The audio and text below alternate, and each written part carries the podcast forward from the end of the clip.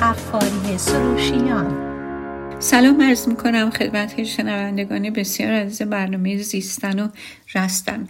همیرا قفاری سروشیان هستم و صدای منو از رادیو بابداد میشنوید. اگر که شنونده برنامه های قبلی من بودین مستثر هستین که من کتابی رو شروع کردم اثر جو دیسپنزا که به فارسی ترجمه این کتاب قدرت باوره.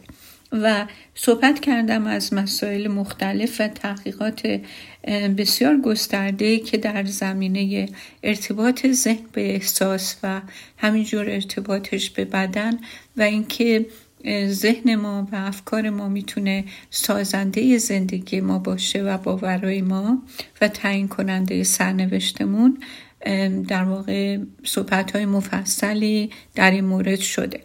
من این کتاب خیلی دوست دارم چون که اشاره به تحقیقاتی می‌کنه که مخص و منبع بسیار محکم و علمی و ارائه شده ای داره و بنابراین مسئله فقط باورهای شخصی یا عقیده بعضی و یا خرافات و مسائلی از این قبیل یا فلسفه یا خیال بافی یا آرمانگرایی نیستش. بلکه همه بر حسب تحقیقاتی که انجام شده.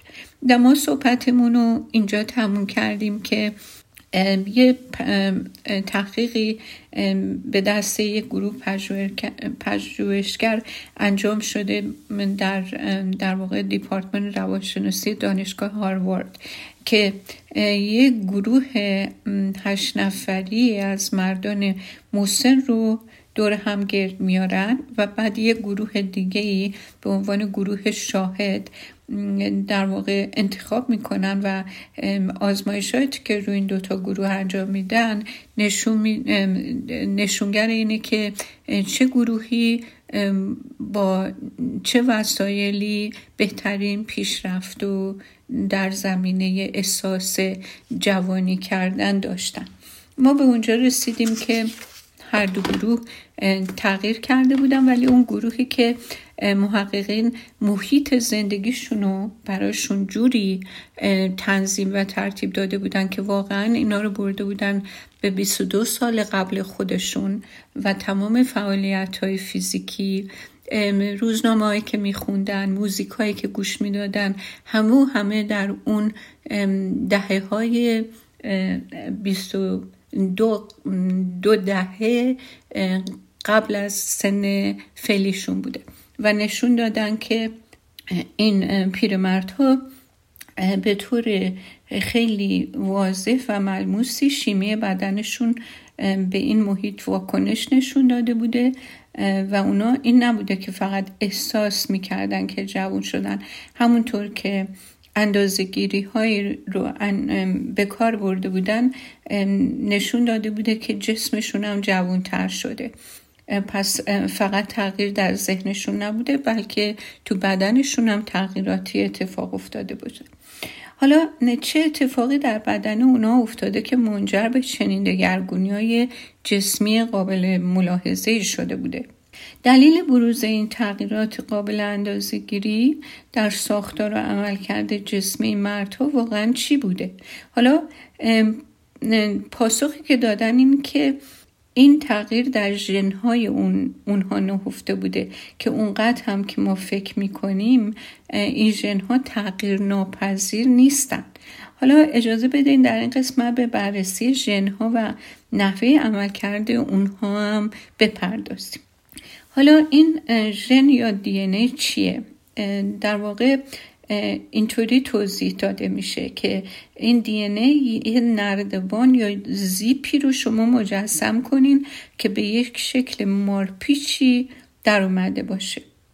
حالا اگر که شما یه توی ذهنتون این, این رو به تصویر بکشین توی دی ای در هسته تمام سلول های زنده ما ذخیره است. یعنی این دی ای این شکل مارپیچی متشکل از دی ای ما تو هسته همه سلول های زنده بدن ما وجود داره و حاوی چیه؟ حاوی اطلاعات یا دستورالعملای خامیه که در واقع هستی و کیستی ما رو شکل میدن و البته خیلی زود این کتاب توضیح میده که این دستورالعمل ها نوعی نقشه تغییر ناپذیر نیستن که سلولای ما مجبور باشن در تمام طول عمر ما از اونا تبعیت کنم پس معنیش اینه که اینها قابل تغییر هستن.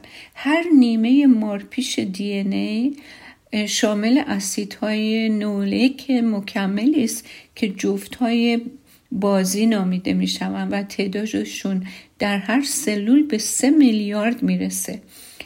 ژنها دسته هایی از توالی های دراز نوکلیک اسیدی هستند خب؟ ژنها ساختارهای کوچک منفصل منحصر به فرد یعنی اگه دی ای هسته یک سلول بدنمون رو بیرون بیاریم از هر دو طرف اون رو بکشیم تا پیچ و خمهاش از هم باز بشه طول اون به یک, یک ممیز هشت متر می‌رسه. اگر دی ای تمام بدن رو بیرون بیاریم اونا رو به هم وصل کنیم طول اون به اندازه 150 برابر مسیر رفت و برگشت بین زمین و خورشید خواهد بود. این واقعا من که نمی‌دونم شما چی فکر می‌کنید چه تصوری می‌تونین از این داشته باشین ولی واقعا مو رو برندم بدل من راست می‌کنه. دوباره توجه کنین میگیم اگر دی تمام بدن ما رو بیرون بیارن اونا رو به هم وصل کنیم طول اون به اندازه 150 برابر مسیر رفت و برگشت بین زمین و خورشید خواهد بود. اما اگه تمام دی ای های جمعیت 7 میلیاردی کره زمین رو بیرون بیاریم و اونو مچاله کنیم در فضای به اندازه یه دونه برنج جا می‌گیره.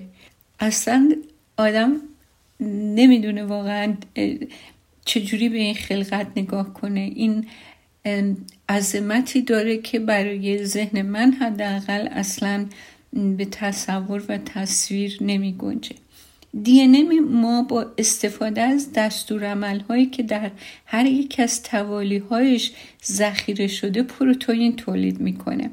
و این پروتئین یه واژه‌ایه که از ریشه یونانی پروتاس به معنای فوق‌العاده با اهمیت مشتق شده. پس پروتئین معنیش در واقع از ریشه یونانی پروتاس میاد که پروتاس معنیش فوقالعاده با اهمیته که واقعا فوقالعاده با اهمیته. پروتئین ها مساله خامی که بدن ما با استفاده از اونها ساختارهای سبودی منسجمی رو می‌سازه. یعنی اون آناتومی جسمی ما رو می‌سازه. همچنین عملکردها بر هم کنش های پیچیده فیزیولوژی بدن هم بر پروتئین ها استواره یعنی به یه زبون دیگه ما می‌تونیم بگیم بدن آدم نوعی ماشین پروتئین سازیه.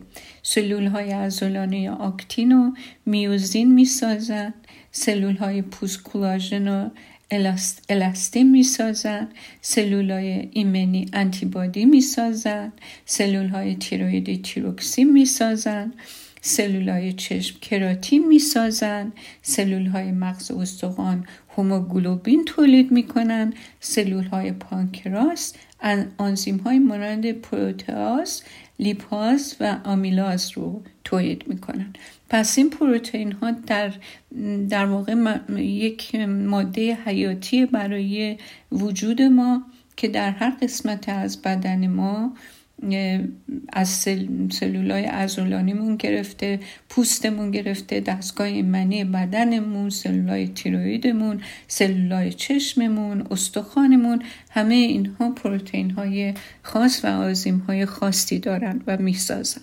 تمام عناصری که در این سلولا تولید میشن در واقع پروتئینن. پروتئین ها سیستم ایمنی ما رو کنترل می‌کنن. غذامون رو گوارش می‌کنن زخمامون رو ترمیم می‌کنن واکنش های شیمیاییمون رو کاتالیز می‌کنن انسجام ساختاری بدن رو حفظ می‌کنن ملکول های فوقلاده برای ارتباط بین سلول ها فراهم می‌کنن و خلاصه بسیار بسیار کارهای دیگر.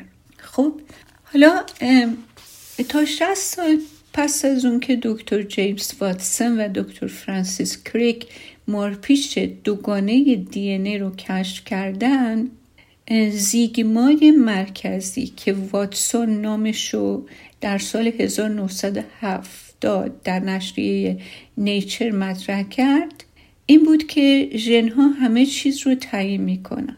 همچنان یک کتازی می‌کرد این دکتر و وقتی گاه و بیگاه شواهدی در نقص این دگما از اینجا آنجا سر برمی آورد این محققین مثل اون معمولا اونها رو به مرتبه ناهنجاری های این سیستم پیچیده در واقع تعریف می‌کردن و تلقی می‌کردن و به کلی اونو نادیده می‌گرفتن. ولی الان حدود چهل سال از زمان معرفی مفهوم جزمگرایی ژنتیکی میگذره و این مفهوم همچنان ذهن عمومو در تسخیر خودش نگاه داشته. بیشتر مردم این باور اشتباه رو پذیرفتن که تقدیر ژنی ما از قبل تعیین شده و اگر ما ژنهای نوع خاصی داشته باشیم مثلا ژن سرطان ژن بیماری قلبی ژن دیابت.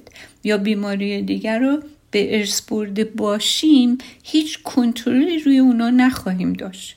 درست همونطور که روی رنگ چشم و شکل بینیمون کنترل نداریم. حالا بگذریم از لنزایی که رنگ رو عوض می‌کنه و همینطور جراحی پلاستیک که تمام صورت رو می‌تونه کاملا تغییر بده. ولی رسانه های خبری مدام در گوش مردم می‌خونن که فلانژل آمن فلان بیماری و ناهنجاری است و به این ترتیب این مفهوم رو دارن تقویت می‌کنن.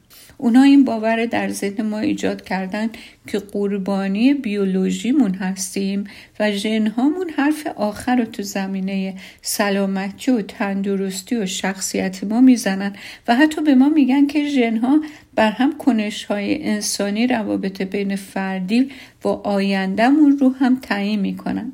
اما میشه گفت که کیستی و کارهای ما جز ویژگی های مادرزادی من هستند؟ این یک سواله که میشه گفت که کیستی و کارهای ما جز ویژگی های مادرزادی ما هستند یا نه؟ مفهوم جزمگرایی ژنی به شدت در همه فرهنگ ها ریشه دونده و ژنهایی را برای اسکیزوفرنی و همجنسگرایی و رهبری و غیره به ما معرفی می‌کنن. ولی در واقع تمام این باورها باورهای کهنن که بر اساس اخبار دیروز شکل گرفتن بر اساس تحقیقات کامل نشده دیروز شکل گرفتن. اول اینکه برای مثال هیچ ژنی برای خانش خانش پریشی اختلال نقص توجه یعنی اختلال نقص توجه همین دی attention deficit disorder یا اعتیاد به الکل وجود ندارن. میگن که هیچ ژنی برای اینا وجود نداره. برای این اینطور نیست که هر بیماری و هر تفاوت جسمی به یک ژن ارتباط داشته باشه. دوم اینکه کمتر از 5 درصد جمعیت کره زمین از بد و تولد به بیماری های ژنتیکی مانند دیابت نوع یک یا یا کمخونی مبتلا هستن. 95 درصد دیگه تنها به واسطه که زندگی و رفتاریشونه که به این بیماری ها مبتلا میشن. همچنین باید روی دیگر قضیه را ببینیم. اینطور نیست که هر کس که ژن مربوط به یک بیماری مثلا الزایمر یا سرطان سینه رو داشته باشه حتما به این بیماری مبتلا میشه. نباید ژنها رو تخمهایی تصور کنیم که بالاخره یه روز جوجه از اون در میاد. به هیچ وجه اینطوری نیست. مسئله مهم اینه که آیا ژنی که ما در بدنمون داریم تا کنون بیان شده و آیا کارهایی که ما انجام میدیم می‌تونه این ژن رو روشن یا اینکه خاموشش کنه؟ پس از اینکه دانشمندا بالاخره تونستن نقشه ژنوم انسان رو تهیه کنن نگرش ما نسبت به ژنها به شدت دچار تغییر شد.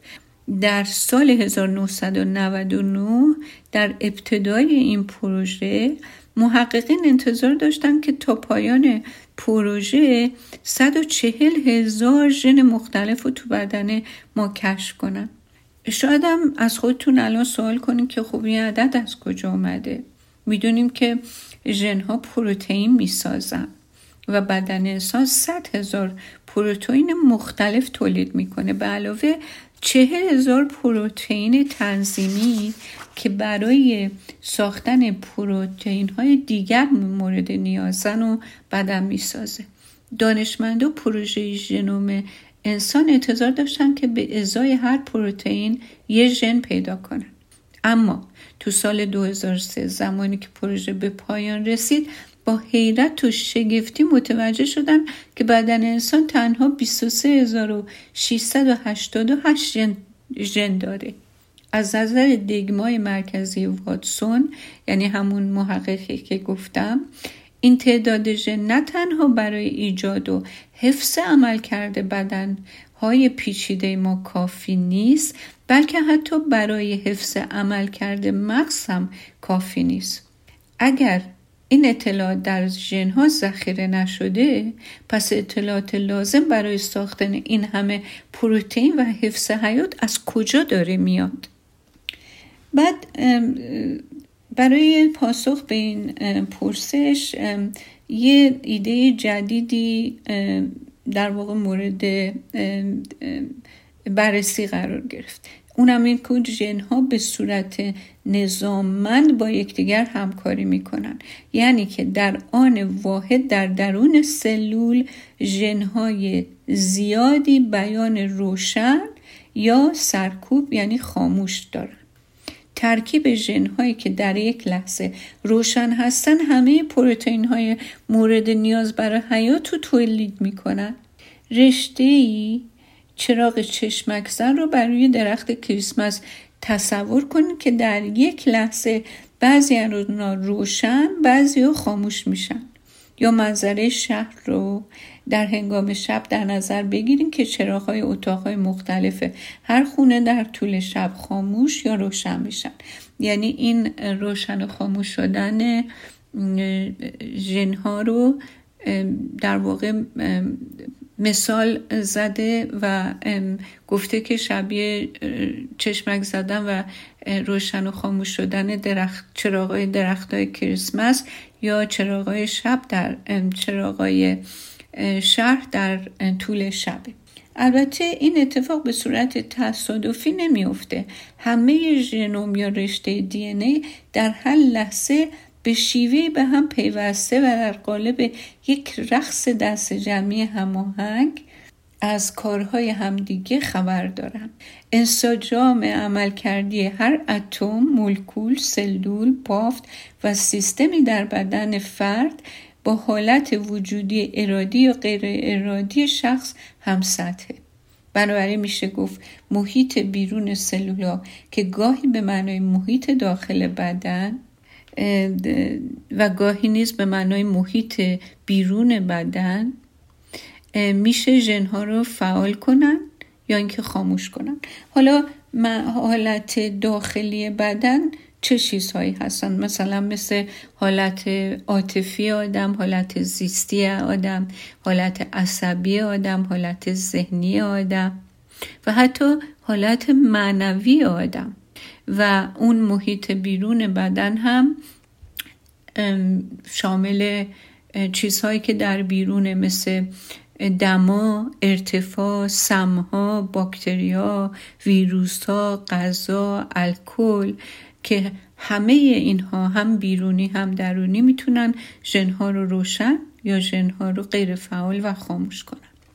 در واقع ژنها بر اساس نوع محرکی که می‌تونه اونا رو روشن و خاموش کنه دسته بندی میشن. برای مثال ژنهای وابسته به تجربه با ژنهای وابسته به فعالیت زمانی فعال میشن که ما تجربیات بدی کسب کنیم.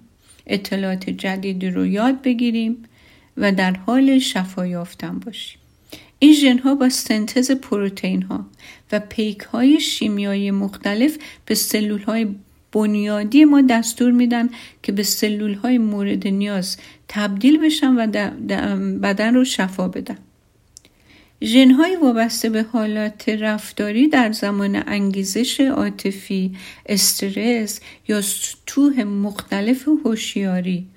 یعنی ما هوشیاری از آگاهی کامل به همه چی تا به طیف رویا پردازی همه اینا سطوح مختلف هوشیاری ما هستن. می‌تونن اینا رو فعال کنن. این ژن ها بین افکار و بدن ما پیوند ایجاد می‌کنن. یعنی این ژن ها پیوند میان ذهن و بدنن. این ژن ها نشون میدن که ما می‌تونیم در حالت های ذهنی و جسمی خاصی که سبب افزایش سلامتی انعطاف جسمی و بهبودی میشه میشن به خودمون به روی سلامتیمون اثر بذاریم.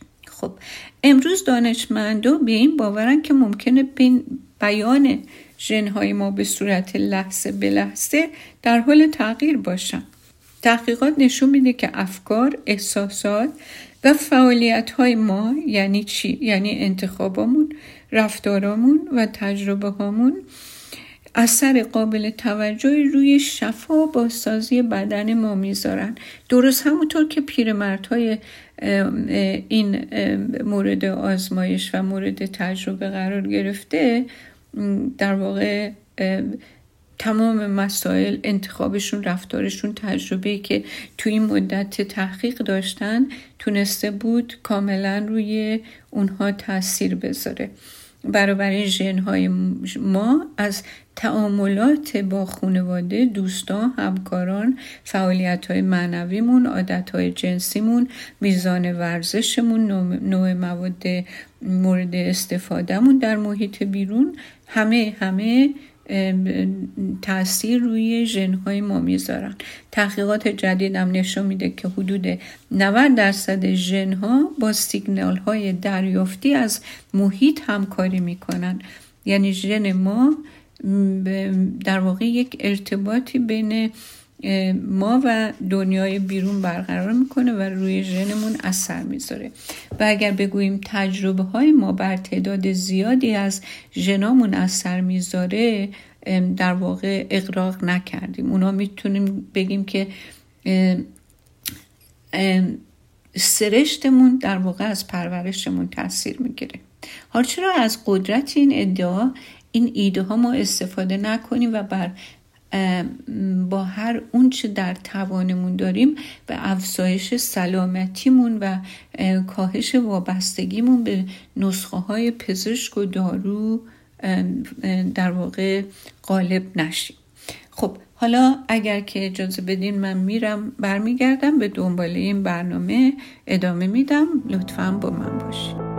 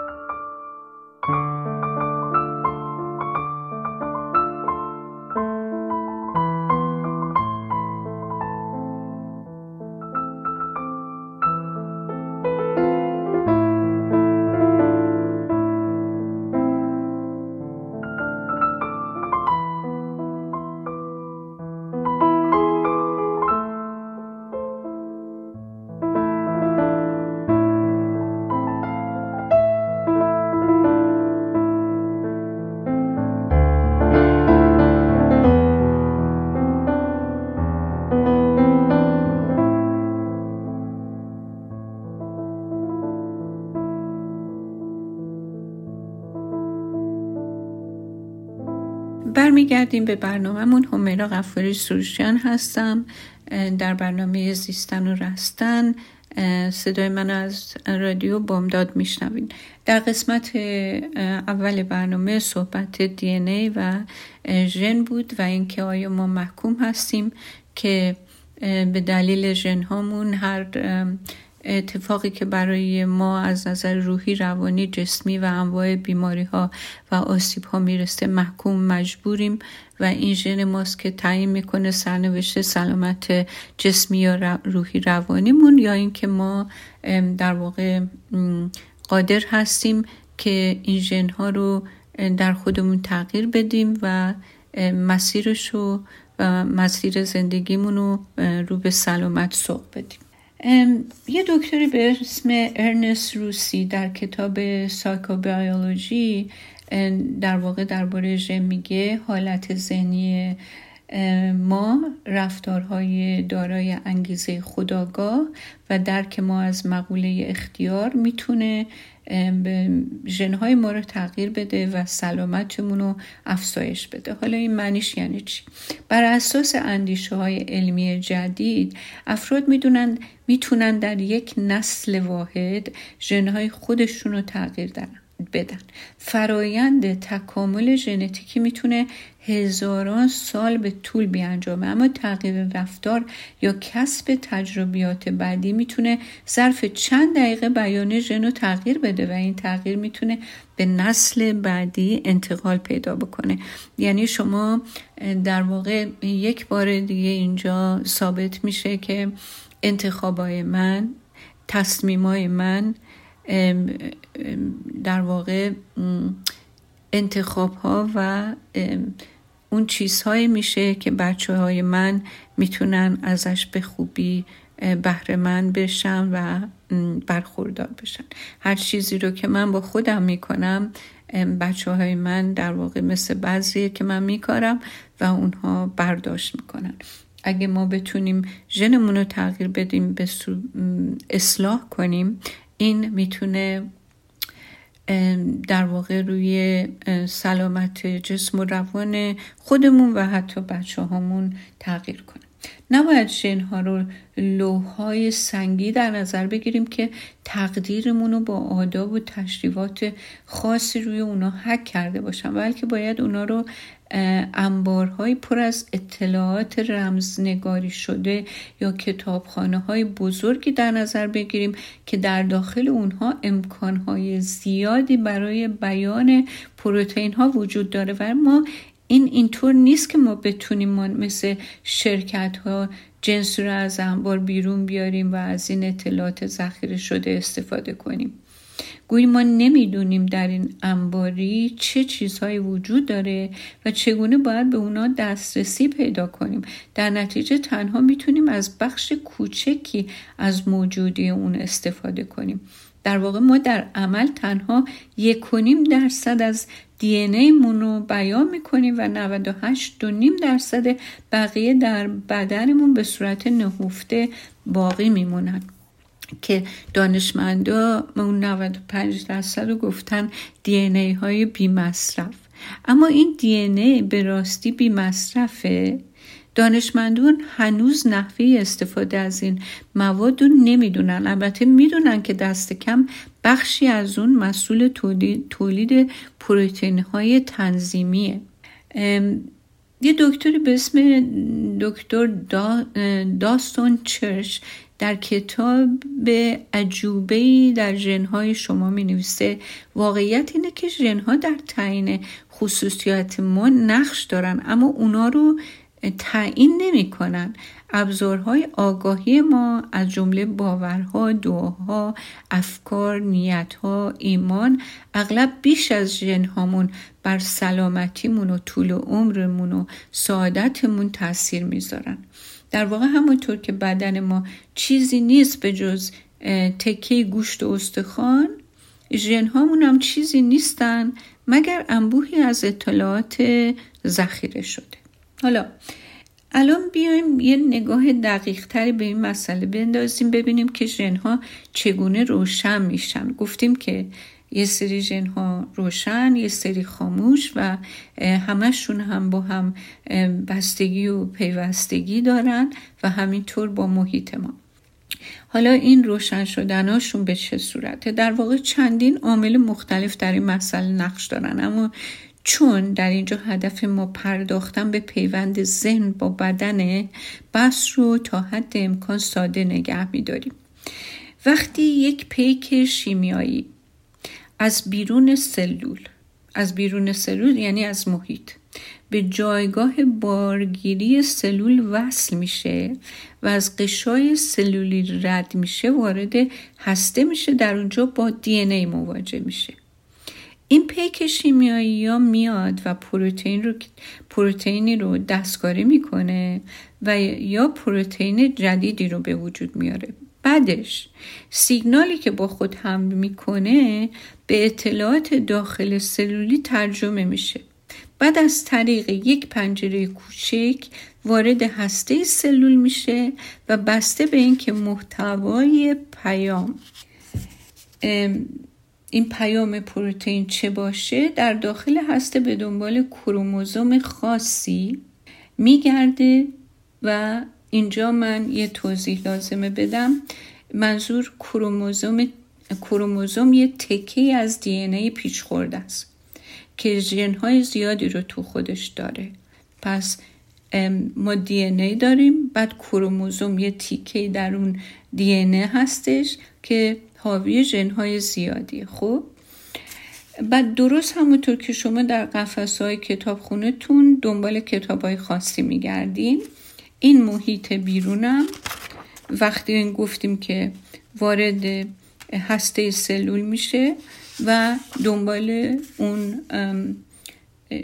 پروتئین خاصی میگرده مثل اینکه شما تو قفس های کتاب خونتون دنبال کتاب خاصی میگردید. هر یک از این رشته ها با یک غلاف پروتئینی پوشیده شده که نقش نوعی فیلتر رو در بین اطلاعات موجود در رشته دی ای و بقیه محیط داخل سلولی هسته بازی می‌کنه. برای اینکه رمز دی ای انتخاب بشه باید این آستین کنار بره باز بشه تا دی ای آشکار بشه. درست مثل اینکه وقتی شما کتاب رو از کتابخونه برمیدارین از قفس کتاب برای اینکه اونو بخونین اول بازش می‌کنین. خب درست همین اتفاق میفته رمز ژنتیکی دی ای شامل اطلاعاتی که اگه خونده و فعال بشه پروتئین خاصی رو تولید می‌کنه. تا زمانی که آستین, آستین این پروتئین کنار نره و اطلاعات موجود در ژن آشکار نشه دی به صورت خاموش باقی میمونه. در این حالت دی ای مانند انباری از اطلاعات رمزگذاری شده است که در انتظار باز شدن به سر می‌بره.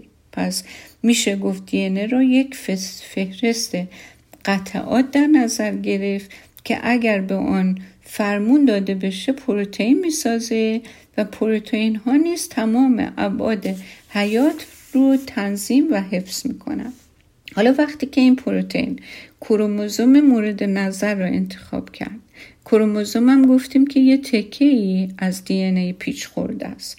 وقتی که اینو انتخاب کرد پوشش بیرونی دی ای رو حذف می‌کنه کروموزوم رو باز می‌کنه. مثل همون کتابی که گفتیم باز می‌کنه آدم باز می‌کنه تا خونده بشه. سپس پروتئین دیگر یک توالی ژنی کامل رو در درون کروموزوم تنظیم و آماده خواندن می‌کنه. که ما می‌تونیم اینو تشبیه بکنیم به یک فصلی از یک کتاب. از ابتدای توالی تا انتهای اون وقتی آستین پروتئینی حذف شد و ژن مورد نظر آشکار خونده شد همون پروتئین تنظیمی که مسئول خوندن ژنه یک اسید دیگری رو تحت عنوان آرنه تولید می‌کنه. خب اکنون ژن مورد نیاز بیان و یا فعال شده. مولکول آرنه از هسته سلول خارج میشه تا پروتئین جدیدی از روی رمز موجود در اون ساخته بشه. به این ترتیب از یک نقشه خاموش روشن میشه و فعال میشه. پروتئینی که از روی ژن ساخته میشه اکنون میشه به ساختن برهم کنش، بازسازی، نگهداری، اثرگذاری روی بخشهای مختلفی از حیات در درون و بیرون سلول بپردازه.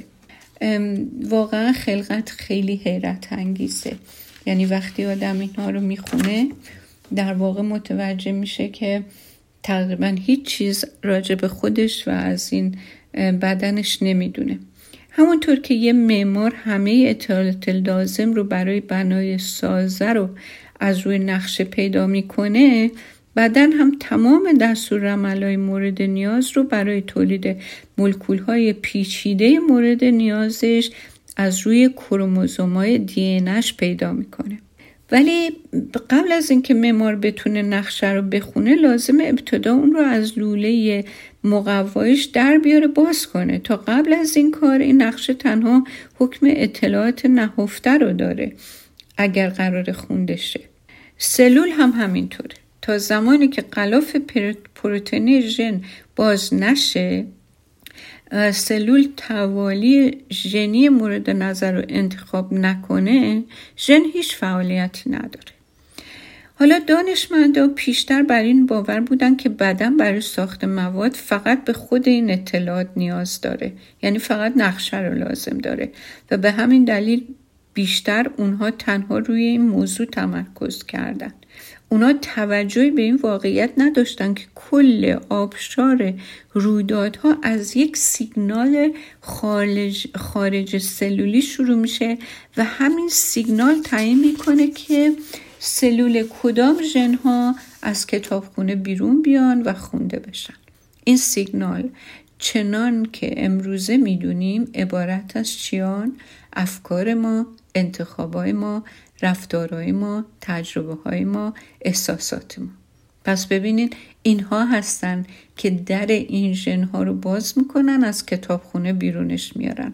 پس برابری میشه گفت اگه بتونیم این معلفه ها رو تغییر بدیم. حالا معلفه ها دوباره میگم افکارمون انتخابمون رفتارمون تجربیاتمون احساساتمون می‌تونن بیان ژن ها رو کنترل کنن. یعنی ما می‌تونیم بیان ژنها رو با افکار انتخاب رفتار تجربیات و احساساتمون کنترل کنیم. اگر ژنها تقدیر ما رو رقم نمی‌زنن و اگر ژنها کتابخانه عظیمی از امکانها هستن که ما می‌تونیم اونا رو از قفسه ها بیرون بیاریم و به اراده خودمون بخونیم و یا اینکه همونجا بذاریم دست بهش نزنیم اون وقت پرسشی که مطرح میشه اینه که ما چگونه می‌تونیم به این امکانها دسترسی پیدا کنیم؟ امکانهایی که می‌تونن اثر شگرفی بر سلامتی و تندرستی ما داشته باشن. مثل اون آزمایش که روی پیرمردها انجام شده بود و اونها شرایط به شرایطی دسترسی پیدا کرده بودن که تونسته بودن حتی جسمی جوون بشن. پاسخ این پرسش در حوزه مطالعات جدید تحت عنوان اپیژنتیک نهفته است. یعنی این واژه منش هست بالاتر از ژن. اپیژنتیک یعنی بالاتر از ژن. این واژه به کنترل ژن ها نه از درون دی ای بلکه به واسطه پیام های خارج سلولی یا عبارت دیگر پیام های محیطی اشاره می‌کنه. ببینید این مسئله خیلی مهمه. یعنی مسائل بیرون سلول مسائل محیطی تا چه حد می‌تونه بالاتر از ژن کنترل داشته باشه. این سیگنال ها باعث میشن گروه متیل یک کربن متصل به سه اتم هیدروژن رو میگن بهش. به جایگاه خاصی از ژن وصل بشن. این فرایند که متیلاسیون دی ای اسمش هستش یکی از فرایندهای اصلیش خاموش و روشن کردن ژن هاست.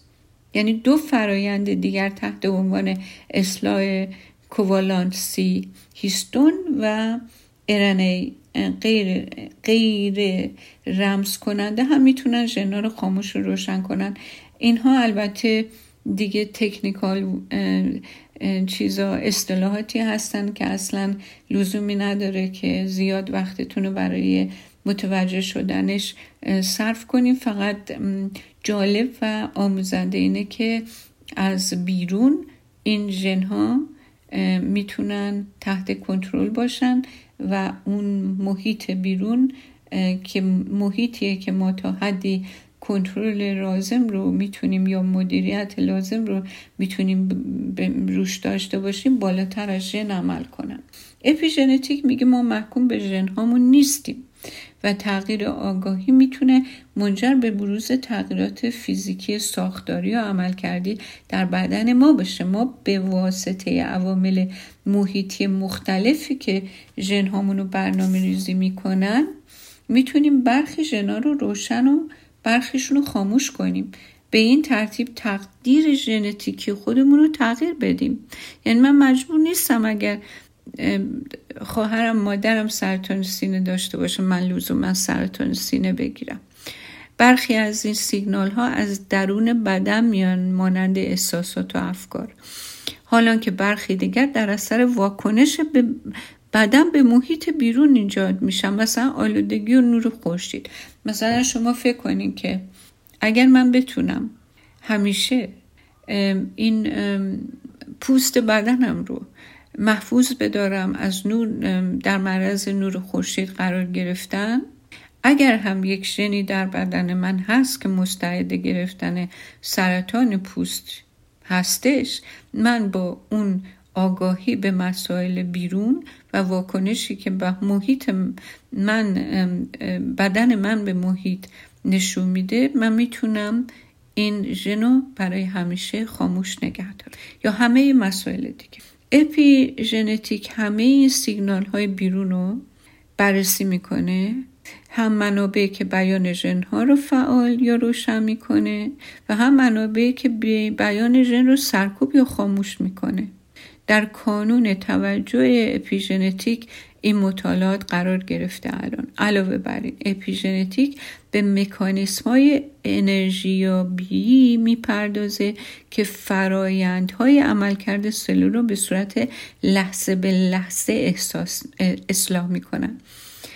در واقع اپیژنتیک میگه با وجود اینکه رمز دی ای هرگز تغییر نمی‌کنه اما امکان بروز هزاران ترکیب توالی و الگوهای متنوع در یک ژن واحد وجود داره.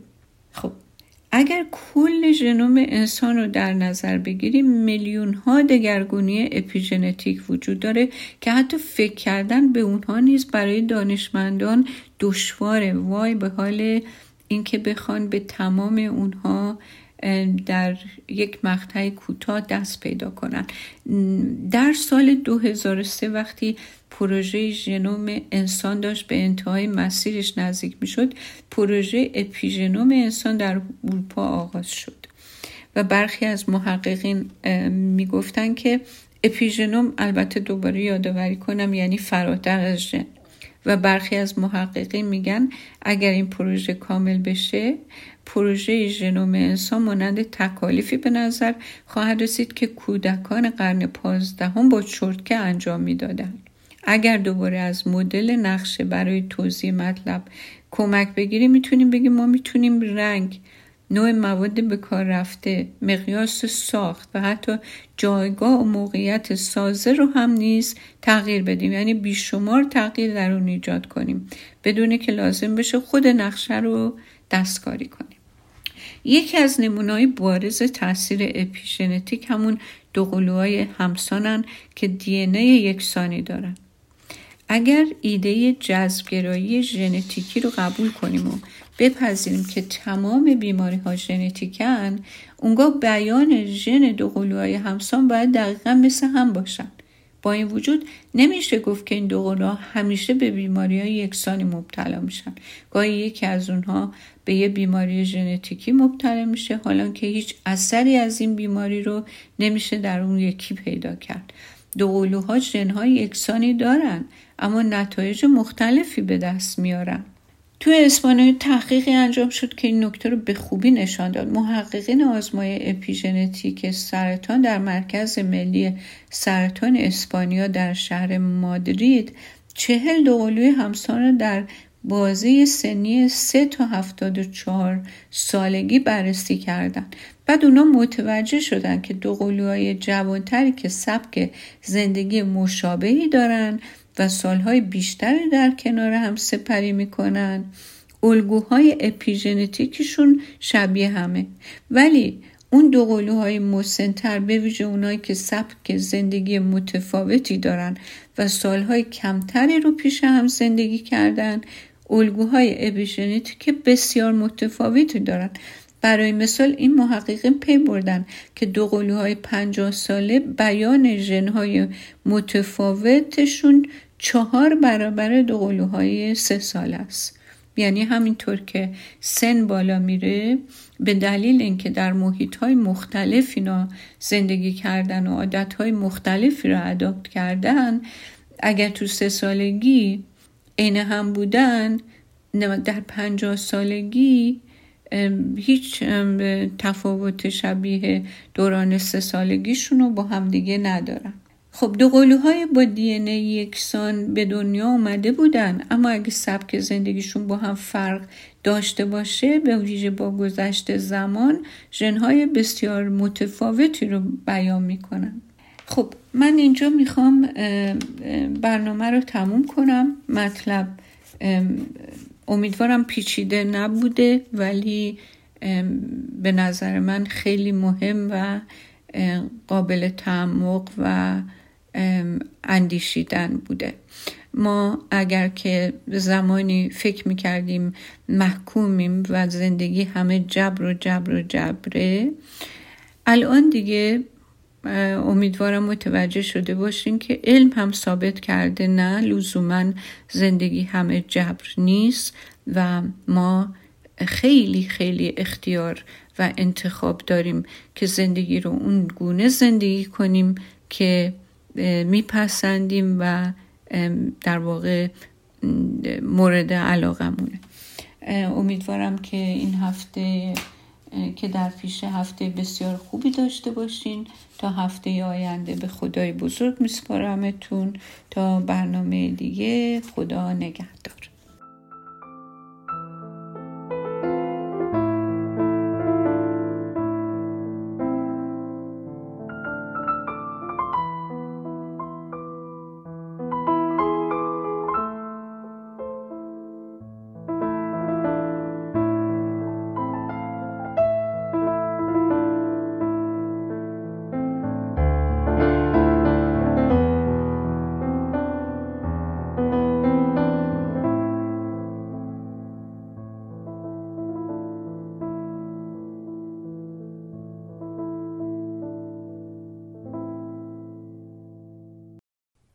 رادیو بامداد صدای ما و شما با زبانی آشنا.